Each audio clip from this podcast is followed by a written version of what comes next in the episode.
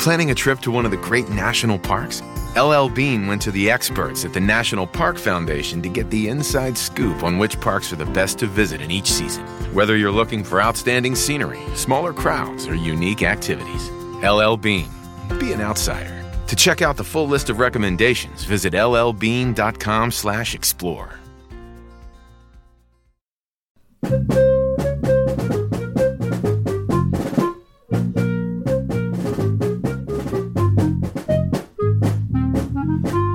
Welcome back to the Final Four. Is not on the schedule. He is Rod. I am Cameron. And Michigan State takes down number four Purdue, sixty-eight to sixty-five at the Breslin. Um, and Rod, it, it looked like I was watching a completely different team today. Uh, You were. You were. It, it was just unbelievable how the difference in these two games. Um, you know, at, at one point they're up in the second half by uh, double digits, and then let Purdue get back into it, um, but got some stops uh, when they needed to, and then Tyson Walker comes up and hits the game winner. Um, before all this whatnot bizarre stuff that happened at the very end of that game, I'm not sure what in the world. Yeah, I, I look. Um, let, let's go to the the dumbest part first, which was that end sequence. There's two things that were really bad. The first is Malik Hall's decision. Mhm. You don't ever do that. You don't ever, in that situation, throw the ball under under your own the basket you're defending. You Mhm. know, you don't ever, ever, ever do that for exactly this reason. You know, so that was a. And I understand he was trying to get it to his point guard, but that didn't matter so much. It didn't matter at all. In fact, all that you need to happen is somebody on either side to make contact with the inbounded ball, and Mhm. the game's over. You don't even care if it's Purdue catching it Yeah, really, as long as you you throw it into the forecourt. So that was the first thing. So let's not excuse that brain fart. yeah, But the, that review, I mean, these guys struggled all day long. We keep saying it; it's a constant litany, and I hate to talk about officiating because it's and I and I don't think it had anything to do with who won or lost. I don't think that it ultimately kept Purdue closer than they deserved to be in this game, Mhm. but um, they blew that call. I mean, everyone, I think everyone could see when they blew that angle up, Tyson Walker's foot, his left foot, was clearly still in bounds. yeah. So I, I don't know how after spending five minutes looking at that angle you can you can come to a different conclusion. The only thing I can figure is that they they decided that there just wasn't conclusive enough evidence, which to me, it- come on. Well, would Yeah. my question with that play is is if the call was that they were out of bounds, uh, that the ball was out, and I assume that it was because he was they thought he was still stepping out of bounds, and then when you go to review it, you would be reviewing whether he whether or not his foot was on the line as he touched the ball. But No. can you go back No. and, and think- in retrospect on a so. review and say, well, he went out and then came in? That That's what it was. That's what the that's what the that's what the call is. That a player, I believe I've got this right, a player making his first touch, the first touch of a ball in play. Kind of you see this occasionally. More often you see it where a guy's say running the baseline uh huh. and he goes out of bounds and they rule that he wasn't forced out. And if he's forced out, he's it's supposed to be a foul call. But he goes out of bounds and then catches. He's the first. You know, he, that's his first movement. Somebody else didn't catch the ball first Uh huh. before he did. That's the call. It has to be. It has to be that they ruled Tyson Walker went out of bounds and therefore he's not eligible to touch the ball first at that point. It would have had to have been somebody else Okay. only way that call makes sense. And and I understand the rule. That would be a correct application of the rule. I think they blew the call. Yeah, he was. he wasn't was out of bounds. I don't think he was out of bounds, but whatever. So we dispense with that because I, I, I don't want to spend the, the the more important thing here is Tyson Walker delivering when they absolutely had to have it, and it's it was an example of what we've been talking about pretty much all year long. Mm-hmm. He can get a shot when he wants. And that was an example of it. He now granted, it was it was good stuff from MSU that they forced the switch on the pick and roll. So he had Trevion Williams guarding him. Trevion Williams can't stay with Tyson Walker. Mm-hmm. But no big man in this league can stay with Tyson Walker. There aren't any Xavier for all the big big man talent in this league. Aren't any Xavier Tillmans out there. Mm-hmm. Um, and Trevion Williams certainly cannot stay with Tyson Walker. So Tyson Walker, I saw in the post game interview, he said, you know, he made his best move, and once he did that, created some space with it. Um, he released, and he knew the shot was going in from the point he released it, Yep. and, that was it. And in terms of like what the team needs Tyson Walker to be, you couldn't have possibly ended a game any better than that.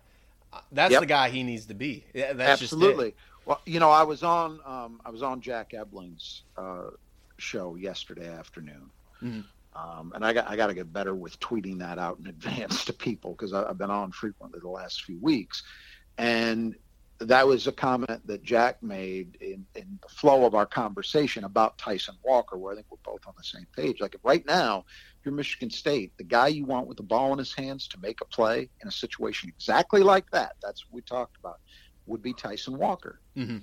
Because he's he's a very good shooter. We've seen that all year long. But just as importantly, as we also saw in this play, he can create space for himself. He can, in the parlance, get his own shot. Yeah. That's what he did. He gets isolated on Williams. He knows with his handle and his quickness, Williams can't really stay with him 22 feet, 21 feet from the basket. He's at kind of at his mercy, and that's exactly what he did. He he created used his dribble to create enough space to get a, a fairly good look. I won't say it was totally uncontested because it wasn't wide, wide open, but he had a lot of room. yeah. Trevion Williams, that was not a, a strong contest, and that was it.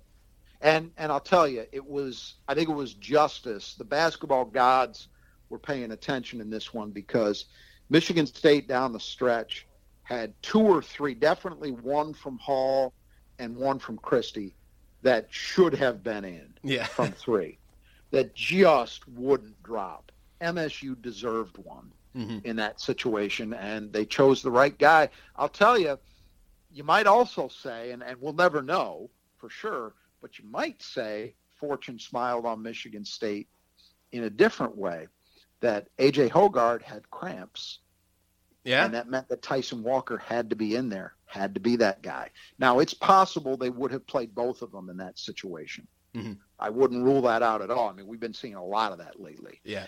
Um, but we'll, it, it's certainly a possible way to look at this is that Michigan State, because for all the great things AJ did today, and I thought he played an outstanding game, um, that is a play that you want for Tyson Walker. Mhm. Maybe AJ would have done something different. Maybe he would have gotten to the rim. You know, we'll never know. But I, I like the way it worked out because in that circumstance, I think Tyson Walker is the guy that you go to. Yeah. This team, where they are right now, I was told make or miss. I was totally comfortable with that. Yeah, so the uh I mean, the defense really when you look at Purdue being the number 2 three-point shooting team in the country, 1 for 9.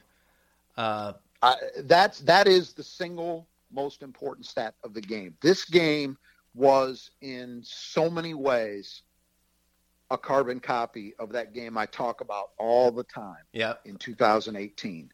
You know, um, you had Zach Edey playing the role of Isaac Haas and doing it really, really well. Although I thought MSU did a pretty good job with him, all things considered. I mean, you can do a good job against Zach Edey and still see him hurt you. Mhm. You know, that's that's just the, the facts. I didn't think Michigan State was bad at all against Zach Edey.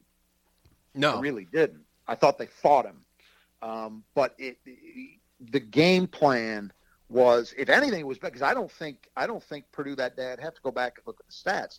I don't think they were held to one make from three.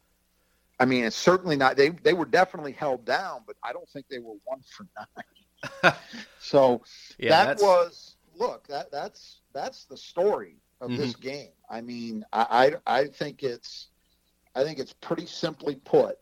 Um, Michigan State, and we talked about it a lot. Michigan State's ability to limit the damage Purdue did from three was always going to be critical, always. And then you add in the fact that Michigan State itself went nine for 20 from three. Well, that's going to offset a whole lot of Zach Edey. Mm-hmm.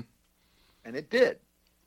And that's, you know, that, that's it's as simple as that. Why'd they win the game? I mean, we're going to talk about other factors, but you can really, I think, look at those two things and feel pretty good that that was the most important part of mm-hmm. what happened. Yeah.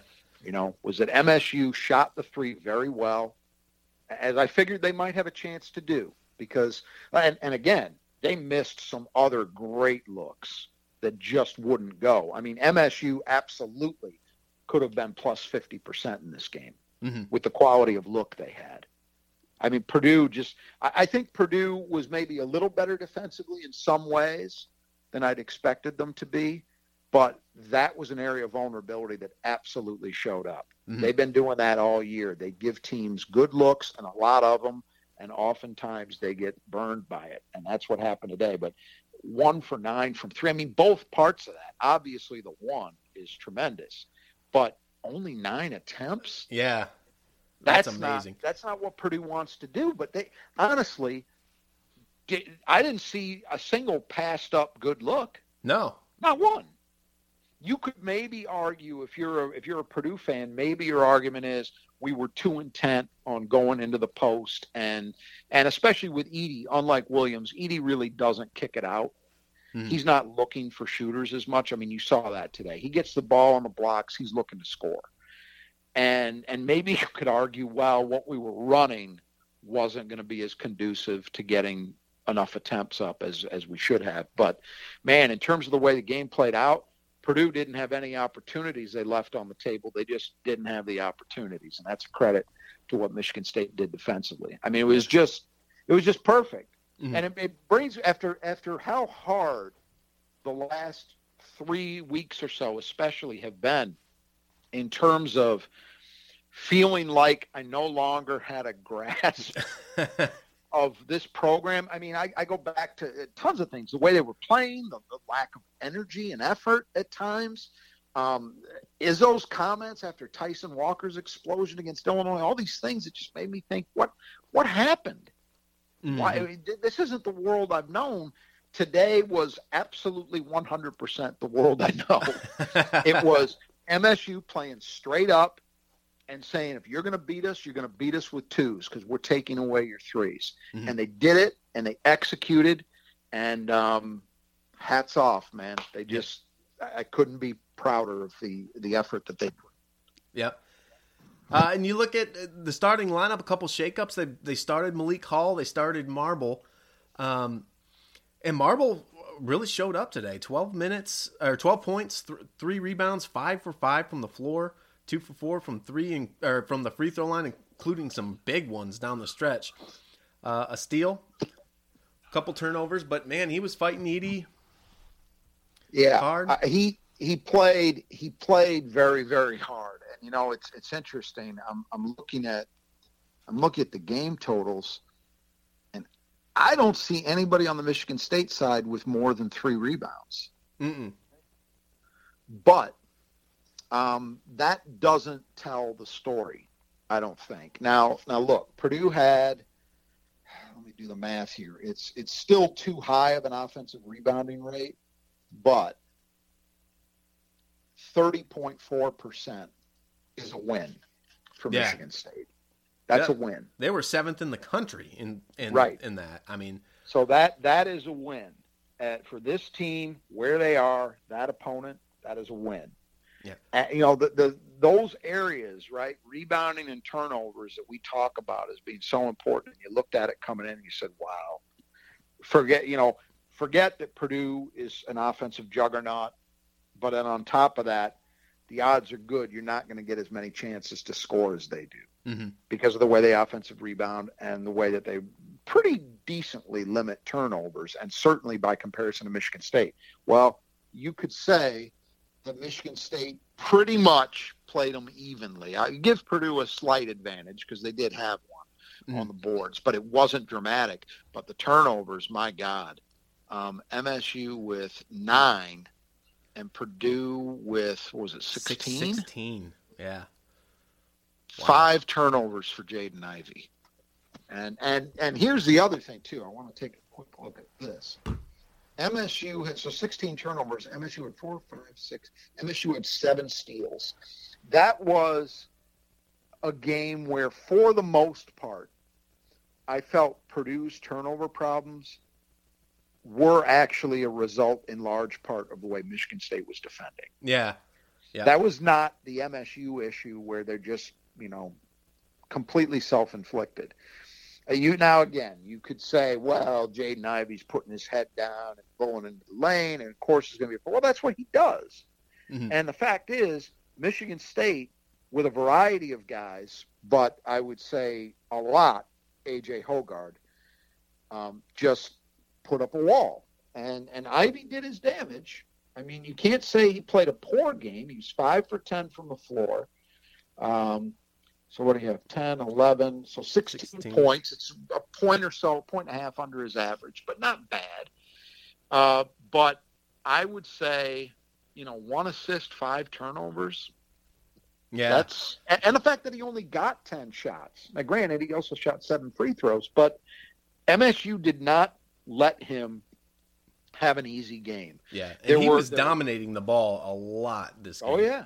Well, as he as he should be. Mm-hmm you know, but there are there are times when Purdue got and Purdue is a really good screening team. They usually are, and they definitely are this year.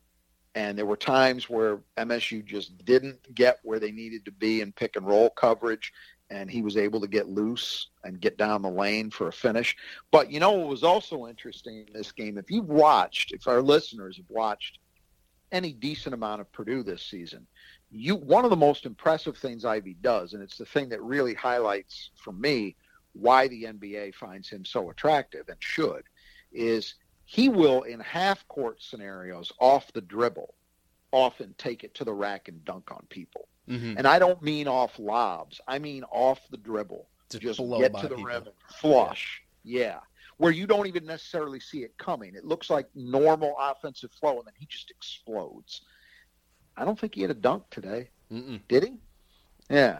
So even those finishes were were you know tougher maybe than some of them he typically gets. So I yeah, um, just to me it was it was MSU's defensive. You know, and you say MSU played really well defensively, and they did. Purdue still shot plus fifty percent mm-hmm. because you know they're getting all that action around the rim. But where it mattered, the reason that Purdue is an elite offensive team is they can do everything. And MSU took away the perimeter entirely, took it away. Um, when you do that, you give yourself a chance. And then, you know, you need to shoot the ball well yourself. Michigan State did that. Mm-hmm. Uh, you need to not self-implode with uh, uh, unnecessarily high amount of turnovers. MSU was in single digits you need to at least compete on the boards. MSU did that. So yeah. they they checked all the boxes. And and you know one one other point in all of this, I guess, is to say MSU did all of these things so well, and they did at home, and they won on a three with a second and a half to go. That's how good Purdue is. Yeah. Offensively, yeah. that's that's the, the capability that Purdue has. But um, yeah, I, I, I, again, I keep saying it. I could not be happier. And you know, I was, I thought about this at the end of the game. Obviously, people who listen to our last couple of podcasts know this, but I, I mentioned before that I was on Jack Ebling's show yesterday, and the talk was very depressing. Mm-hmm. Of course, you know, and I, I, think what it's it's and I'm thinking about this in conjunction with last year as well and other years too, but especially this year and last year because it's been much more pronounced.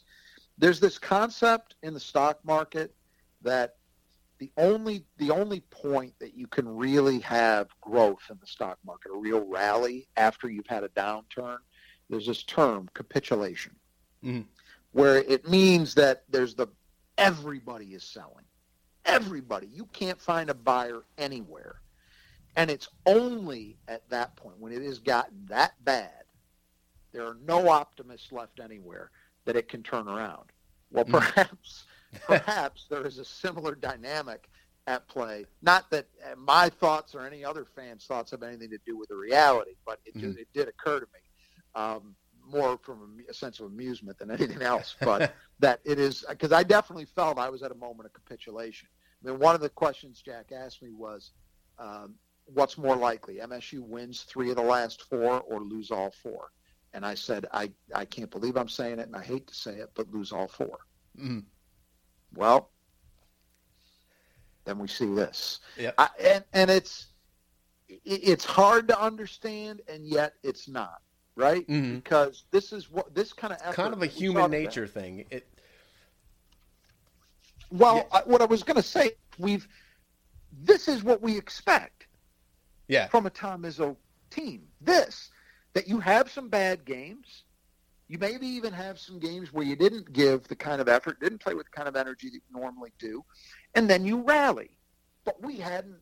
It just kept extending. hmm and you just yeah yeah i'm speaking for myself. I i was beginning as i said a little earlier to think that i no longer have any grasp of what this is about what the program is about what this team is about. There have been years where i've felt really really dialed into where they were at. Hmm this is not one of them. But you know the other way you can look at it is well this was bound to happen. Yeah, because it's Tom Izzo over there, and you know that these kids care, which I never doubted that. But I wondered, do they have enough to get off the mat in this kind of environment against this kind of team and respond? And the answer was yes. yeah. Uh, Rod, you look at AJ Hoggard, thirty minutes, eleven points, three rebounds, six assists to three turnovers, a block and a steal. You know, and and those numbers three. are those numbers are decent, but I think he played far better than that. And the reason I think he played far better than that, honestly, was uh, the way he defended. hmm I, I, again, you say Jaden Ivey didn't have a bad game, but five turnovers certainly puts a little bit of a chink in the armor. I think it's fair to say Jaden Ivey had a little bit of a subpar game, right? Yeah, Overall, when you add in the turnovers, and those turnovers, uh, pretty much all of them. I mean, how many steals did Hoggard had? We only credit him with one, but man, that doesn't seemed like more than that. Yeah, it really did. I'm wondering if they well they gave him a block too, so maybe one of those they called a block. But in any event, I thought AJ Hoggard in the lane. First of all, he didn't let he didn't let Ivey consistently turn the corner on him. He did Mhm. sometimes because he's a great player. He's going to get his, but he made it tough. And then when when Ivey was trying to get into the lane, and it wasn't all AJ by himself. uh, You know, uh, Robbie uh, Robbie Hummel was talking about Michigan State doing a great Wall. job of walling up, and they did. But AJ was the man at the point of that, and I thought he was really really good defensively. He made he made it tough for Ivey, and then offensively, again six assists. Man, it felt like more than that. hmm Um, Man, I he thought was, he was amazing in transition. Yeah, He was finding guys. and we're going to talk about that as a key. MSU after weeks where it's been MIA finally found Yeah. its transition game again. But but I would say that much of that, unusually for Michigan State, was a function of the turnovers and, and aggressive. You know, play, plays where Michigan State forced a turnover Mhm. and used that to get into transition. I mean, that was consistently happening. It wasn't the normal MSU formula where it's defensive rebounding or you're running after a make. They didn't get a lot out, out of that. They got a lot out of those moments where they stripped somebody Yeah. or, you know, occasionally like off a block shot maybe, you know, those types of things. That was more commonly how they did it. Um, but it was, oh, it was a welcome sight. But Yeah. to go back to AJ, yeah, the, the numbers are not terrible, but I don't think they're as good actually as um, the way he played. Mhm. I think he was even better than those numbers suggest. Yeah. Uh, and then Gabe Brown, uh, 13 points, a rebound, and assist, hit three of five from three, couple free throws. That was a welcome Yeah. sight. it, it, it, was. It was. Um, and uh, there's a stat, and I believe it's when Gabe's in double figures, which he easily was. He had 13. That Michigan State's one loss. I think they've lost twice when he's in double digits. Yeah, it, as opposed to uh, when he's not, where they've lost seven times. That um, checks out. Yeah, it was necessary, and and he did. You know, Gabe, I thought deserves a ton of credit in, in ways that he doesn't often get credit for, uh, but definitely should today. He and Max Christie were massive in the way they played against Sasha Stefanovic. They both guarded him. Mm. And we talked about it in the preview. I, I remember saying this. You cannot be trailing on Sasha Stefanovic. You can't. Because if you are trailing when he's running through picks, he has such a quick release that he just catches, shoots, and it's off before you had a chance to recover. Mm-hmm. Michigan State was not trailing all day. And those two guys, I mean, people are going to focus on the offense, and, and it was a welcome sight from both of them, he and Max. But the way Gabe and Max guarded Sasha Stefanovic, massive. That's the, in my mind, that's the number one reason Purdue only put up nine threes. Mm-hmm. It, you can boil it down to that as the, as your headline is that Sasha Stefanovic oh, for they guarded the hell out of him. Mm-hmm. And and yeah, and he only got three. None of them were, in my mind, were particularly clean looks. I don't think, and um, and they just didn't. Yeah, they just didn't let him get the opportunities. Mm-hmm. There were there were so many times where I was I was focused on that, and it's they're right there, they're right there, they're right there. They just never let him get that space because he doesn't. It's not like most guys. He needs very little space, mm-hmm. and they didn't give it. They didn't even give him that. Yep. Uh, Christie, eleven points, three rebounds, two assists, five for ten, uh, one for three from three, and a steal. I, I thought minutes. he played. I thought he played a yeah, and it's funny because they've been talking about well, we want to, you know, we've been we've been burning both ends of the wick with with Max Christie because of what we ask of him defensively, and we got to get him more rest, and you know, we're expanding the playing group, and we saw some of that in Iowa City. Mm-hmm. Not today. um, 35 high quality minutes. I thought Max really competed again. Him on the defensive end, fantastic what he did against Stefanovic and others too, but uh, that was the one I was really locked in on and and then offensively, I thought he played a very mature game. I don't think he, you know, he's had a tendency lately to at times force some things, and maybe you could say one or he had a, like a driving hook shot, mm. the half hook that maybe you could say was forced. But I, I thought he played well offensively. I thought he was. I actually thought he deserved better. He had that he had that one three later in the second half that uh, absolutely deserved to go down and didn't. So he should have had an even better game offensively than he had. But I, yeah, very very happy with the played. Mm-hmm. Uh, now Malik Hall, he gets to start 24 minutes, two only two points, three rebounds, and an assist, um, two steals. Yeah, um, you know they talked about it, and Hummel said he doesn't understand why, and I think many Michigan State fans are right there with him. Why Malik doesn't get um, more touches? Um, I just think the way this game flowed, for whatever reason, it just was never there for Malik, and, and you can maybe put some of that on him, maybe some of it on what Michigan State was doing offensively, but it just never flowed in a way that that set up for those kind of opportunities. You know, they and and credit to Purdue. I mean, Gillis was plagued with foul trouble all game long, but he guarded Hall a lot. Mm. And that kid, that kid's a good matchup for Malik because he's similarly sized. He's a good athlete, so Malik can't bully him the way he can some people. And then he, he doesn't necessarily, he's not necessarily going to be able to consistently out quick him either, which sometimes is Malik's advantage at the 4 mm-hmm. So uh, some of it was that. Some of it was Michigan State doing what they do, which is being inconsistent in terms of getting guys shot opportunities. Um, but I, you know, again, Malik deserved that second three he took. He absolutely deserved, and it didn't go down. Um, but I thought, you know, he he competed he was part of the defensive effort for sure. Mm-hmm. Uh, and you know, overall, I'd, I'd, say he, you know, he did he did his bit. Maybe certainly not his best game, mm-hmm. but he did his bit. Uh, and then Tyson, 20 minutes, eight points, a rebound, four assists, three for nine uh, from the floor, two for four from three, and a steal. Yeah, again, better better numbers than I think, uh, or better performance than I think the numbers suggest. I think defensively he was locked in. I mean, they only give him credit for the one steal, which led to a layup, his his only two point basket, mm. but uh, he was he was something at times out there today.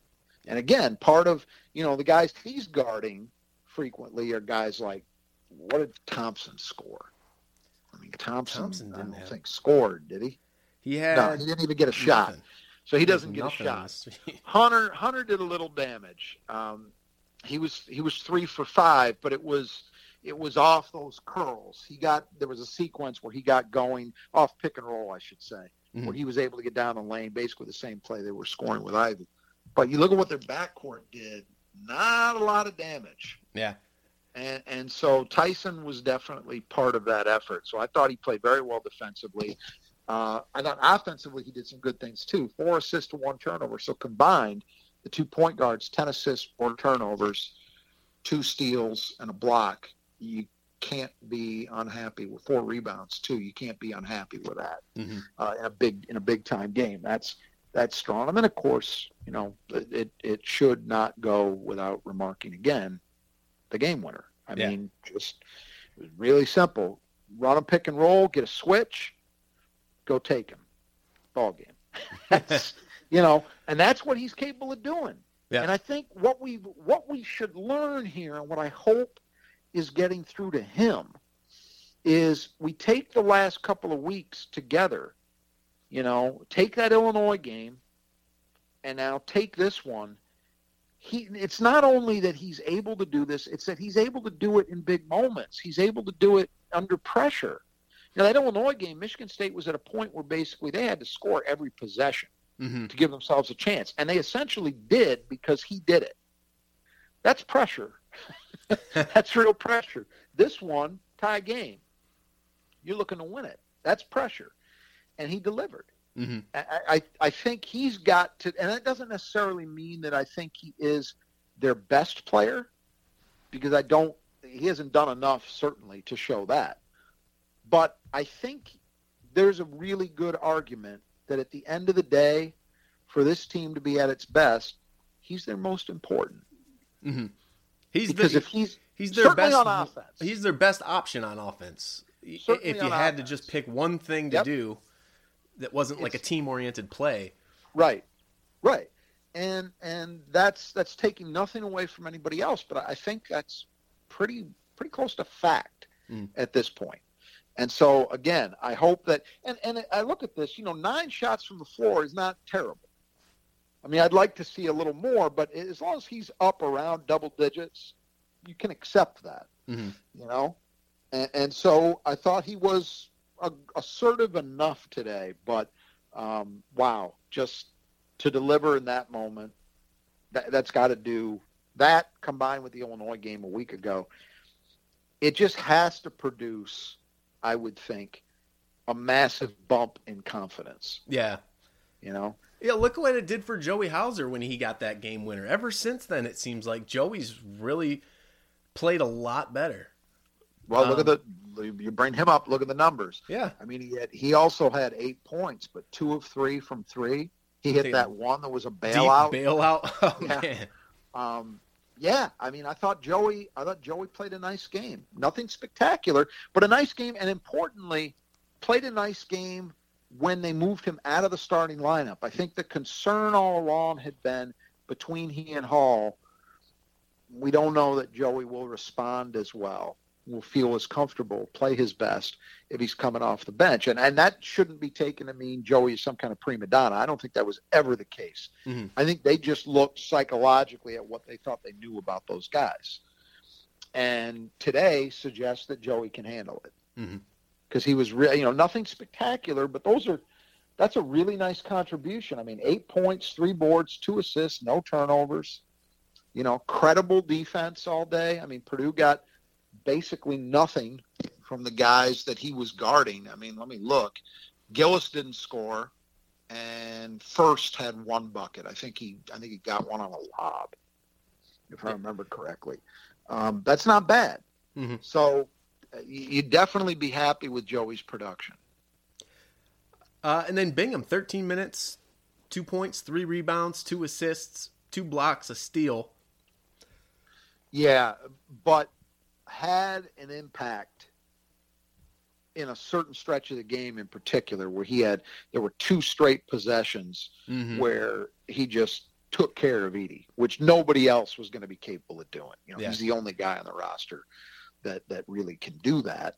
Um, but I, I thought I thought defensively he battled, he played hard, and at times um, it was looking a little more like what he was providing for the first, you know, sixty percent of this season mm-hmm. on the defensive end. They only had the one bucket; it was a spectacular one. Um, oh, that's right. from that was on the lob, yeah. But uh, yeah, just yeah, I, I, he did his part. Mhm. You know, I I'm not going to say that's exactly what you want more out of Marcus. You clearly want more than that out of Marcus, but I think given the opponent, given the challenges this one posed, all of that, I'm I'm happy with what he contributed. He did find ways defensively to help in this game. Yeah. Uh, and then Mady Sissoko, four minutes, a point, two rebounds. Um, but man, some some energy and athleticism, freak athleticism, finally. That best game he's played this year. Yeah, which is funny to say about a, a you know a 1.2 rebound effort in four minutes, but it was. Mhm. It was the it was the best game he's played this year, and I think that uh, those are the kind of moments. And he's had that's the thing. Anybody, and there there are a lot of people out there who want to go this route, declaring him a bust. Um, there have been enough flashes at both ends because offensively there have been times he's shown a hook shot that you, you see him hit it and you think, well, that's there. He, you know, he should be able to go to that more.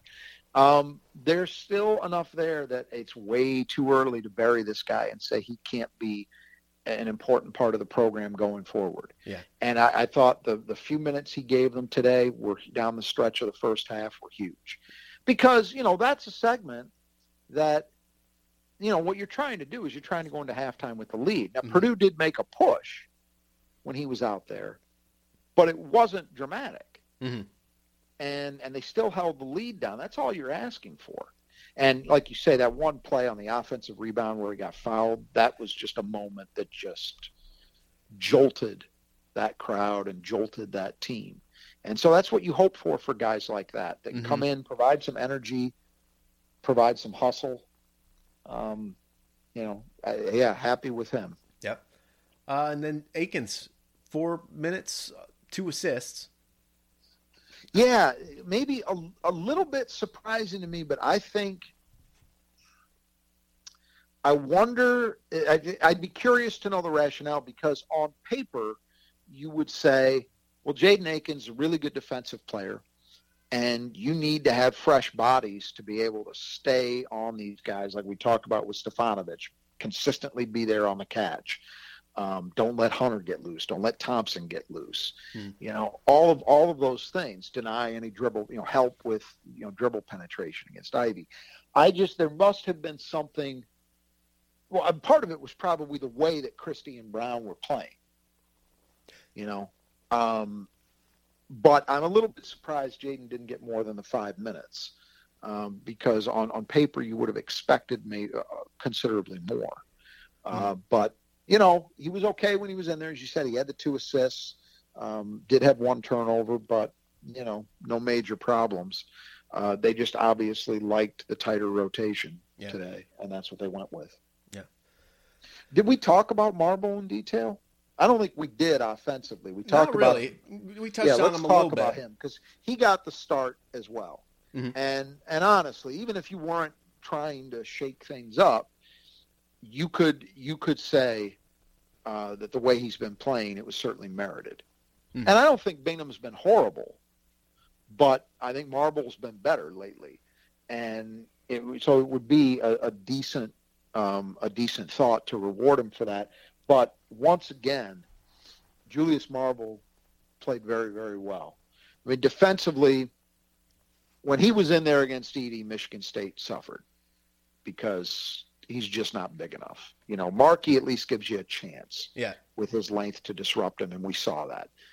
A lot of what Edey got came against Marble. Um, they tried, I think, to mix and match and, and try to match up Marble more consistently on Trevion Williams, where he's got a better chance. Uh, but they, they weren't always successful in doing that. And so I think he, it was not a great game defensively from Julius, but I thought he worked. Mm-hmm. And offensively, you know, it's the same thing we've been seeing. Five for five, you know, and he did it in a variety of ways. Yeah, there were times where he just, you know, slipped a screen or whatever and was open. You know, Purdue got lost and he was open under the rim. He had that one fantastic play that uh, Hoggard made off a pick and roll in the mm-hmm. middle of the lane where he found him for a dunk was fantastic vision on AJ's part. But, you know, Julius also took it to them. Yeah. At times. You know, and, and that's something that's never been he hit he hit a 17 foot jumper. I mean, that's never been in question. We've said that for the last especially the last two years running. Julius Marble offensively is a solid, good Big Ten big man. Mm-hmm. He is a guy that if he was playing, what he played today, he played 23 minutes today. If Julius Marble consistently was a 30 minute a night guy, which he might be in other programs, I would venture a guess he could get you. I wouldn't be surprised if he could average, you know, at least 12, 13 a game. Mm-hmm. For for a program that would play him that much, but Michigan State won't for a couple of reasons. One, because they want to keep bodies fresh and two, because of the defensive and rebounding issues that have sometimes limited his minutes. But that has faded a little bit as he's done a better job. I, even mm-hmm. though he wasn't great defensively and on the glass tonight, I thought he competed. I don't fault him. This is a very t- this is the toughest matchup you have physically with Edey. There, mm-hmm. There's nobody for for all that Cockburn and Dickinson and all the rest give you. This guy is, a, as we talked about in the preview, he's a freak. Yeah. So a six eight guy getting no chance. you know, so I don't hold that against him. Offensively, Julius was dialed in, and and the thing about the lineup switch is, although neither Julius nor Malik were huge, I think Malik had a bucket early actually, but neither of them were hugely impactful from the start. Mm-hmm. But it worked. Michigan State was in the game from the start. They didn't go through that lull in the beginning where they get down, and then there's we've seen a lot lately and it just gets away from them. Mm-hmm. That didn't happen. So you'd say the new lineup is one for one, even though there there wasn't a lot of direct causation necessarily. Uh, that's the way it worked out. So I, I suspect we're going to see the same thing on Tuesday night in Ann Arbor. Yeah, yeah. Uh, so man, a lot of check marks on this uh, keys rod. The first one, guard the arc, uh, A plus. Yeah, I mean triple checks. Mm-hmm. That that was as good a job of executing the defensive game plan. And Izzo said it at halftime. You know, they asked him about Edey, and he said, "Well, because you know, as usual, ESPN people aren't the sharpest tools in the drawer." It was Myron Medcalf, who I've never been particularly impressed with, but um, you know, where your first question is, "What do you do about Zach Edey?" and Izzo's response is, "Well, we're doing it." The game plan is this we want to limit threes. we want to limit threes, and they were one for six from three in the first half, and then 0 for three in the 2nd mm-hmm. So they did it. That was the game plan. That's what you have to do against Purdue, and this proves. And you've still got to do a lot of other things well to beat that team. Purdue can have a game like this and beat a lot of people. Mm-hmm. You know, they showed that. So it's not that it's it's necessary but not sufficient is the way I would describe it. If you don't hold Purdue down from three, it's pretty much over mm-hmm. because they will get some production from those big guys. It's a given. It will happen at some point. So that means they're getting both things, and then you're really in trouble. Yeah. You know. So yeah, triple checks, A plus, however you want to put it. Maybe one of the best efforts in, in that respect um, I want to go back and see, just since we're talking about it, bear with me a second. I'm going back to the archives here and going back to that 2017-2018 season, and I want to see where what the stats were. And that now you know what's interesting. you know what the final score of that game was? What? I didn't realize this till just now. 68-65. And Oh, Michigan wow. State won it, if you remember, on a Miles Bridges three. Three. Oh, that's right. Yeah. So we got a lot of parallels, a lot of them. Um, I'm funny. pulling this up to see if I can get uh, if I can get the stats here because I want to see what. Yeah, Miles hit his with 2.7 seconds left. Mhm. I'm reading the recap right now. So Purdue in that game, huh? Purdue in that game was six for 19, so around 30 percent, which was a really good job Mhm. but not on par with today. I mean, today was something else. Now, interestingly, in that game, Isaac Haas had 25 points. And what did he score? Was he at 25? I think he was 20. Oh, I lost my thing here. Uh, yep, he was at 25. So wow. the parallels are freakish. Um, except again in that game, you know, six for 19 absolutely felt like a huge victory. hmm I, I I'd have to go back and look to be certain, but I think that Purdue team might have shot even better from three than this group does. Let me just quickly take a look. Um, sorry, sorry, listeners, Yeah. um, but I just want to. Yeah, that Purdue team finished the year shooting 42% from three. Holy They were the number two team in the country. So that's why six for 19 felt like a victory because it was. Mhm. You held them about 12 points under their seasonal average, and you limited the attempts and makes enough to win the ball game. Um, but again, still not on par with the job that this team did today. One for nine, and and that's you. You just can't do it any better. You Mhm. can't play it any better. Uh, and then transition. Yeah, well, again, another huge success when there wasn't a lot of reason to have faith in it. Mhm. And I want to see if we've got the uh, you know the team The box stats. we have. Uh, I'm looking at this. Um, yeah, MSU wins points off turnovers 16 to 11. They win fast break points 19 to two. Wow. It's another very big factor in this game. And again, I would I would venture a guess that the vast majority of those um, 16 points off turnovers were also transition points. Mhm. Those were fast break points because Michigan State did a lot of that, far more than we normally see, where they they were forcing steals and turning them into transition opportunities. It was not a conventional Michigan State break today, but man, any way you can get it, hmm right? so huge deal, Yep. huge deal. Uh, and then defensive rebounding. You know, I- would say uh, uh, okay. You know, you're never at, at a place like Michigan State. You shouldn't be doing cartwheels over giving up a, a 30.4 percent offensive rebounding rate. Mhm.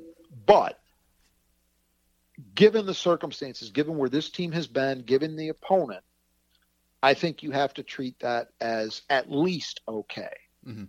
You know, they Certainly, didn't allow certainly a, a, a, a, progress at least. Yes, yes, and and some of it was just bad. You know, some of it is that you're competing against a team that that really competes hard and is a very good offensive rebounding group themselves, and so that's you know it's not always all about you, which is the trap that sometimes fans fall into. I can, and what I mean specifically by this is there were a lot of plays in this game that were contested rebounds Mhm. where you've got two guys going up for it in traffic and it happens to go off Michigan State. Well, that that goes down as a negative for you. You didn't get a defensive rebound, but I'm not as upset about that as I am about the easy ones that opponents are getting that they put right back in hmm or that they or that they end up kicking out for a three. I think Purdue, if I remember correctly, Purdue's only made three came off an offensive rebound. As I'm thinking back in that game, I'm pretty sure that's how it went. Yeah, I think you're right. Um, Ivey. uh, Ivey, right? Um, but I, I, I'm not terribly dissatisfied with what MSU did there because look, you had Purdue shoot 52% from the floor. If you gave up, you know, another three, four shots, I mean, let's keep it reasonable. Let's say they got 11 offensive rebounds instead of 7 Mm-hmm. You probably lose this game. Yeah. You know, so I, I think MSU was okay there. I I liked the fight. Uh, and then the fourth key was shake up in regards to the lineup and, and playing time, rotations, etc. You know, it's a it's funny because I think when people heard that, and especially given what we saw in Iowa City, I think most people's thoughts, and, and I'll admit, I didn't have any idea what was going to happen. Would it have surprised me if Izzo would have said, I'm going to go with young guys who have at least shown a more consistent effort level Mm. and give them more of a chance? You know, that maybe you would see more Pierre Brooks. We didn't even see him at all today. We saw Jaden Akins for five minutes. Instead, he went heavy minutes with Christie and Brown. Um, you know, the rest of those guys were playing pretty much the same kind of roles they normally do. Mhm. Um, you know, I don't think any of the minutes for the big men or for the point guards were way out of whack. But um, maybe a little more Hoggard. What did Hoggard play? He had uh Hoggard was Oh, he had 30 minutes. 30. That is a little, but that also feeds in. So basically, what happened is um, the wing minutes, if you want to put it that way, um, got handled by the two starters and then AJ Hoggard or Tyson Walker, whichever Yeah. way you want to go. because Walker had 20 minutes too. Yeah. So it's not like it So came out it. of him. Right. So that and they played together a lot. So I think the shakeup wasn't as dramatic as maybe people thought. Izzo, once again, there's a reason the guy's in the Hall of Fame. There's a reason he just tied Bob Knight for the most wins by any uh, coach at one Big Ten school with this victory, Mhm. which I think got lost a little bit in you know the the slide they've had the last couple of weeks, and then you know just the the drama of winning this game. It's a pretty big milestone. Mhm. But uh, you know he he was right. He found a way to tap into these guys and get them to play again with energy and effort and and focus and heart and toughness and all those things that are you know people think are intangible but that really really matter Mhm. and and if you don't think they matter you didn't watch this game because that's a big part of what you saw Yeah. Uh, and then the crowd was the fifth key. and and look i think the biggest factor is that michigan state gave them reasons to get excited early Mm-hmm. right? If if they get off to another start like they had against Illinois or or some of these road starts, it's hard for a crowd to get energized. And I, I wondered about that. I wondered, does this crowd? Because there have been times at Breslin when Michigan State's gotten off to rough starts and the crowd has brought them back. That's been a, a big part of Mm. why it is such a great environment. But I thought MSU did its part with a solid start, and then the crowd did their part kept giving them energy to feed off of, which is all you can ask for. Yeah. So yeah, I think we had five checks. yeah, that's first time in a while I think for that. sure. And Yeah. if even if turnovers had been on there, that'd been a, a, a check too. absolutely to have a plus seven, who saw that coming? Mm-hmm. And only commit nine. And and by the way, not many down the stretch. I I want to say they had nine early in the second half. I can't think of a lot of turnovers that came after that. No, which not has really. not been an, not been an uncommon phenomenon for this team. It's just that oftentimes they've had 15 in the first 30 minutes, you know. Mhm. But uh, yeah, you're right. That was an area, and, and honestly, turnovers have not been an issue for a while now. Yeah. They have they have very very very very very little to do with why Michigan State has been in the funk that it's been in. Mm. You know, I mean that's that's just how it is. Um, the the the reasons they've struggled are the things that we've been talking about and harping on: the defensive rebounding, the lack of energy, the lack of purpose, which shows up offensively too, um, in terms of the quality of shot you're getting. Those are the things that have really, and defense at times, those are the things that have been the problem. It hasn't been turnovers, but I am always ready to welcome a single digit turnover game. hmm Okay, well, next up is Michigan, uh, the rescheduled game, Yeah. eight thirty on Tuesday. Any? Uh, It, it's yeah, kind of a quick turnaround, and then then they're going to turn right around and play Ohio State on Thursday. Yeah, they're they're, they're up in it, but you know, I, I, I don't like this. I didn't like it when the conference announced this is what they were going to do. Uh, but we're here. They got to play it, and right now, you've got a Michigan team that is very much fighting for its NCAA tournament life. I, I think you never say never, but I think Michigan State probably took a tournament bid issue off the table today. Mm-hmm. They've got 10 wins in the league. They weren't in bad shape in any of the metrics anyway, not bad enough to where you're seriously talking about bubbles. You know, they were still, most of the mocks that are out there for whatever uh, credence you give them, which shouldn't be a ton. They're still like uh, six. they're seven. still a seven. Yeah. yeah.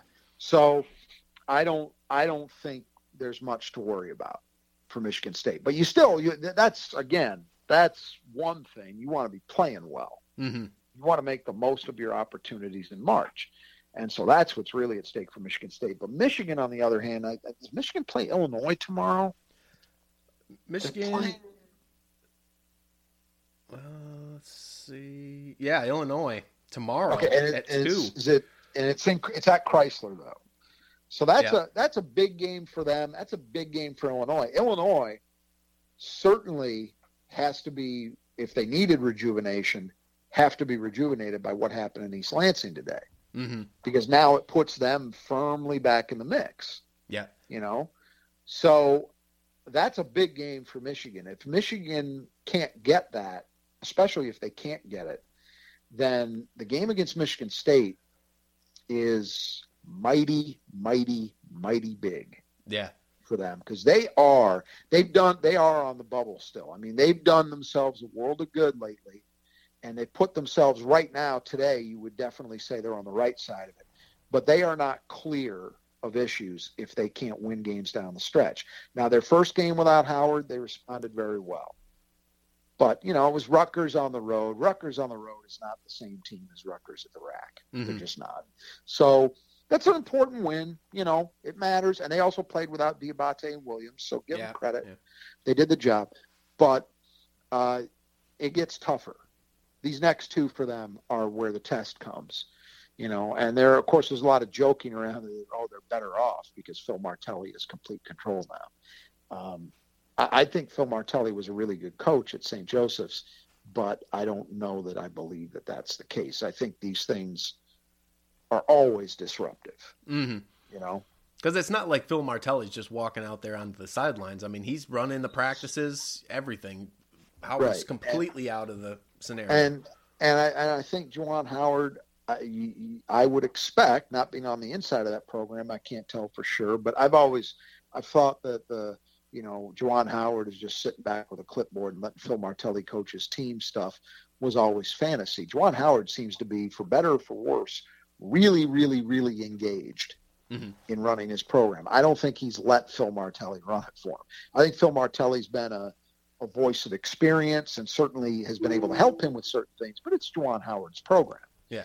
And so, you know, losing that voice He's not on. He hasn't been in practice. He's not on the sidelines. You know, none of that.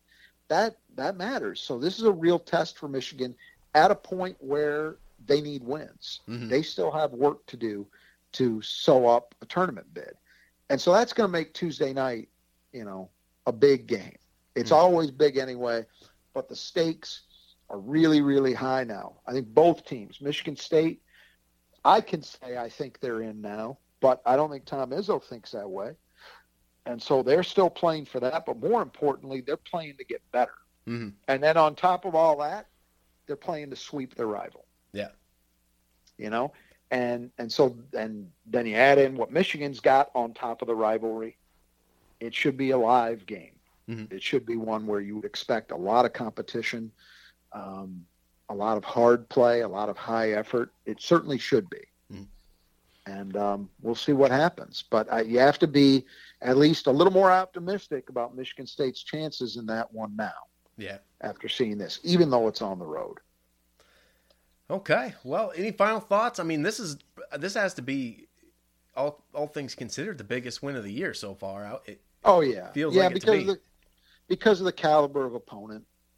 I mean, you know, I think I think that that's that's the case. You know, we were saying Purdue was still in the mix for a one seed potentially. Yeah. I I think it's going to be very tough for them now, um, but you know, they're they're definitely going to be a two or a three at worst, depending upon what happens the rest of the way. Um, so that's even though it's at home, that's a that's as we've seen, home court is no lock Mhm. for MSU. You know, they couldn't get it done against Illinois. Um, obviously, lost a game against Northwestern at home as well. So, you know, this this mattered. It was Mhm. clearly the biggest win of the year, and it's and the, maybe the most important thing is there's no good reason for this team to not feel confident in themselves now Yeah. right? I mean, they were faced with a very, very big challenge, and they stepped up and delivered. And and on top of everything, that they executed a defensive game plan that well. Hmm Just uh, there's no reason in the world to not feel like you can go out there against anybody and compete. Yeah. Yeah. Okay, we'll leave it at that. Uh, just so it doesn't go unsaid, I mean, um, this basketball game's fairly incons- insignificant compared to the other events in the world, but we'll take uh, the good news as we can get it. right? It gives you two or three hours to not think about all Yeah. that stuff. Yeah. All right. Well, we'll get the uh, preview uh, preview up for Michigan here uh, probably tomorrow night. And uh, until then, the Final Four is not on the schedule.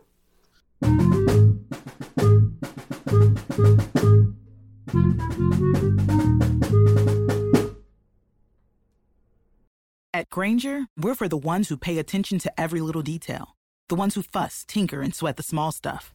Because you know the tiniest thing can make the biggest difference when it comes to keeping business moving. We get it. We're the same way, offering access to product experts to help you quickly and easily find what you need. So, whatever your industry, you know you're always getting professional grade products. Call, clickgrainger.com, or just stop by. Grainger, for the ones who get it done.